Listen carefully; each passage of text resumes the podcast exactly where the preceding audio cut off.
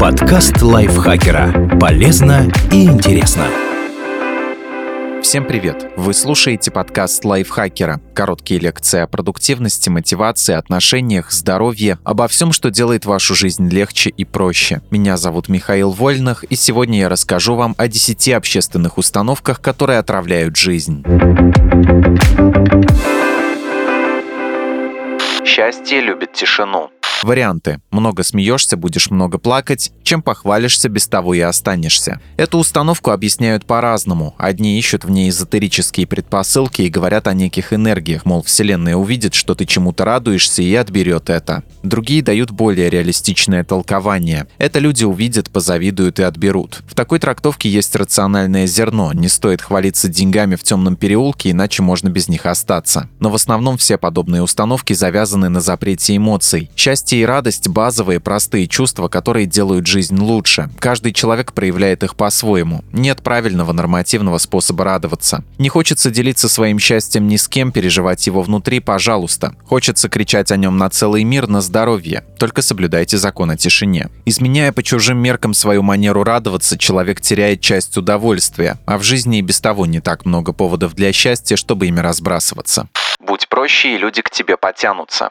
Варианты «снизь планку, а то так и останешься в одиночестве», «сделай лицо попроще», «ты что, самый умный, что ли?» У «Будь проще» нет универсального определения, которое бы дало понять, каким именно надо стать. Это указание ситуативное и может означать буквально что угодно. Оно скорее предполагает, что нужно подстраиваться под людей. С одной стороны, умение вливаться в коллектив – важный социальный навык, и он действительно иногда помогает в жизни. С другой, у человека со сложностями есть свои ощутимые преимущества. Они позволяют на старте отсечь неподходящих людей. Например, что толку быть проще в компании, которая по пятницам пьет пиво в гараже, если вы убежденный поборник ЗОЖ. Конечно, в отношениях любого рода придется притираться друг к другу, но процесс пойдет намного проще, если у шестеренок зубчики уже одинаковой формы и размера. Не жалуйся другим еще тяжелее. Варианты. Что ты расстраиваешься? Не ты первый, не ты последний. Тоже мне проблема. В Африке вон дети голодают. Утешать и поддерживать человека в беде сложно, но эти распространенные установки – красноречивый пример того, как это делать не надо. Любое горе необходимо пережить. Обесценивание чужой боли не делает этот процесс проще. Зато может добавить к ней чувство стыда и вины, которые ухудшают ситуацию. Простая аналогия. Человеку вырвали зуб мудрости, рано саднит. И сколько ему не рассказывай, что кто-то вообще всю жизнь мучается от хронической боли, легче ему не станет. А вот лекарства и время помогут. Если у человека есть раны в душе или на теле, он вправе переживать так, как хочется. А если они глубокие, стоит обратиться к врачу. Но это не повод казнить себя за то, что страдаешь из-за ерунды, пока кому-то еще хуже. От добра добра не ищут. Варианты. Лучше синица в руках, чем журавль в небе. Не жили хорошо, нечего и начинать. Уметь довольствоваться малым и быть счастливым даже в стесненных обстоятельствах, конечно, здорово. Но общественные установки как бы намекают. Радуйся тому, что имеешь, и не пытайся жить лучше. Итог предсказуем. Не пытаться, не жить лучше многие так и не будут. На первый взгляд все логично. Допустим, у человека есть какая-никакая работа, друзья, хобби. Ему незачем, скажем, срываться в другой город рисковать тем, что есть. Ведь ничего может не выйти, а потому лучше даже не пытаться. Радикальные изменения изменения понятны обществу только в случае, если жизнь идет под откос. На деле любые перемены в жизни происходят намного легче, когда они от добра. Возьмем тот же переезд. Если у человека есть ресурсы, накопления, люди, которые его поддерживают, социальные связи на новом месте, ему будет гораздо проще. Да и в целом каждый сам несет ответственность за свою жизнь. Если однажды оглянуться на 20 лет назад и понять, что все эти годы прошли совсем не так, как хотелось, тоже общество не упустит случая сказать. Но это ты сам ничего не делал, чтобы что-то что-то изменить. Поэтому пока есть желание, стоит дерзнуть. Все они такие. Варианты. Все француженки красивые и ухоженные, все высокие люди умеют играть в баскетбол, у рыжих нет души. Присваивать набор характеристик большой группе в целом довольно глупо. Даже если речь идет о группе, объединенной каким-то одним признаком, это не сделает ее участников ментальными и физическими близнецами. Например, можно считать всех людей с циррозом печени алкоголиками, но это будет далеко от истины, потому что у болезни есть много других причин. Впитывать и распространять подобные стереотипы значит собственными руками выстраивать вокруг себя заборчик, делая свой мир крохотным. Это создает иллюзию осведомленности. Человеку кажется, будто он все и так знает, хотя его знания основываются на сомнительных умозаключениях. Однако за этим заборчиком много людей и явлений, которые делают жизнь более интересной и многогранной. Именно они дают понять, что возможен не один сценарий существования. Их много и они разнообразные. И это понимание в конце концов может привести к большей внутренней свободе и счастью. Не возмущайся. Мне тоже много чего не нравится, но я молчу. Варианты. Всяк сверчок, знай свой шесток, Тебе что, больше всех надо, что ли? Такую позицию занимают в ситуациях любого масштаба, от неприятностей в личной жизни до взаимоотношений с государством. Понятно, что в некоторых случаях возмущаться и правда может быть небезопасно. Однако большинство неурядиц легко решить, если не молчать и не строить из себя жертву, а четко заявить о своей позиции. Стремление не высовываться распространено на всех уровнях. Например, собравшиеся в очереди могут упрекнуть того, кому хватило смелости попросить открыть вторую кассу. И потом они же радостно бросятся пользоваться благом, которое дал им тот, кто не молчал. Но если изначально молчать будут все, то не изменится вообще ничего. Даст Бог ребенка, даст и на ребенка.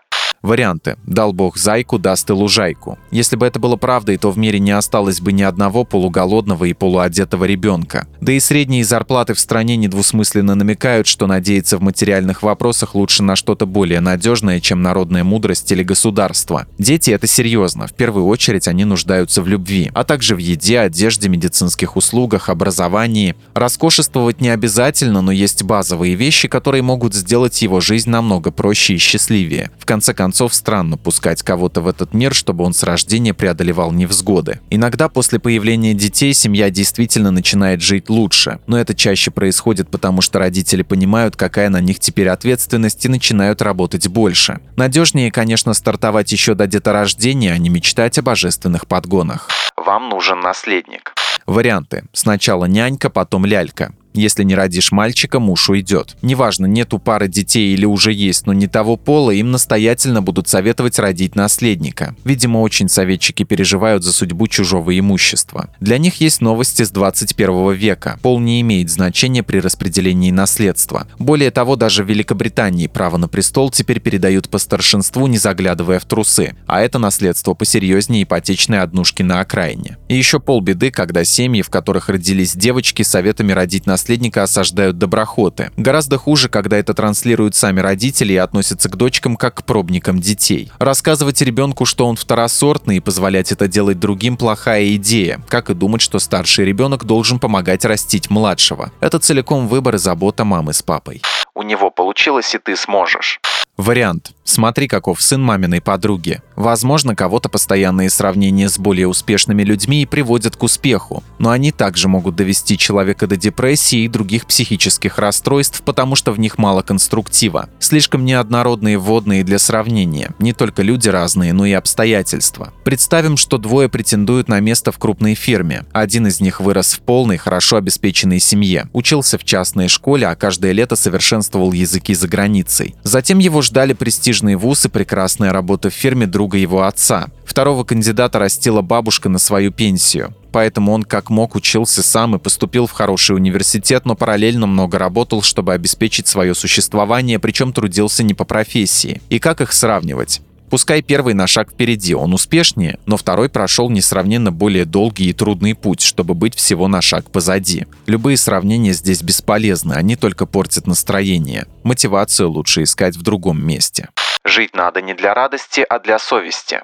Вариант. Я – последняя буква в алфавите. Альтруизм долгие годы подавался как высшее благо. Если ты не срываешь с себя последнюю рубашку, пока рядом с тобой кто-то мерзнет, ты плохой человек. Если без стеснения признаешь свои достоинства, тоже. Но дело в том, что здоровый эгоизм не антоним альтруизма. Более того, если человек позаботился о себе, он не голодный, не голый не несчастный, ему проще помогать другим. Страдание в целом прочно зашито в нашу культуру. Отчасти это вклад разных религиозных течений, которые преподносят его как прямой путь в Царствие Небесное. Но и коммунистический 20 век с его коллективизмом не способствовал заботе о себе. А потому на всякий случай лучше страдать, мало ли чего. Тем более, что делать это просто. Это для счастья надо предпринимать какие-то усилия, а страдать можно ничего не делая. Еще и ответственность за свою полную страданий жизнь удобно спихнуть на кого-то другого. Счастье – это в значительной степени выбор. Сменить нелюбимую работу на любимую, разорвать ужасные отношения, заняться тем, что нравится, даже если кто-то этого не одобряет. Быть счастливым нормально, а страдать вовсе не обязательно. Спасибо Наталье Копыловой за этот текст. Подписывайтесь на подкаст Лайфхакера на всех платформах, ставьте ему лайки и звездочки. Заходите к нам в чат в Телеграм, он так и называется подкасты Лайфхакера. На этом я с вами прощаюсь. Пока. Подкаст Лайфхакера. Полезно и интересно.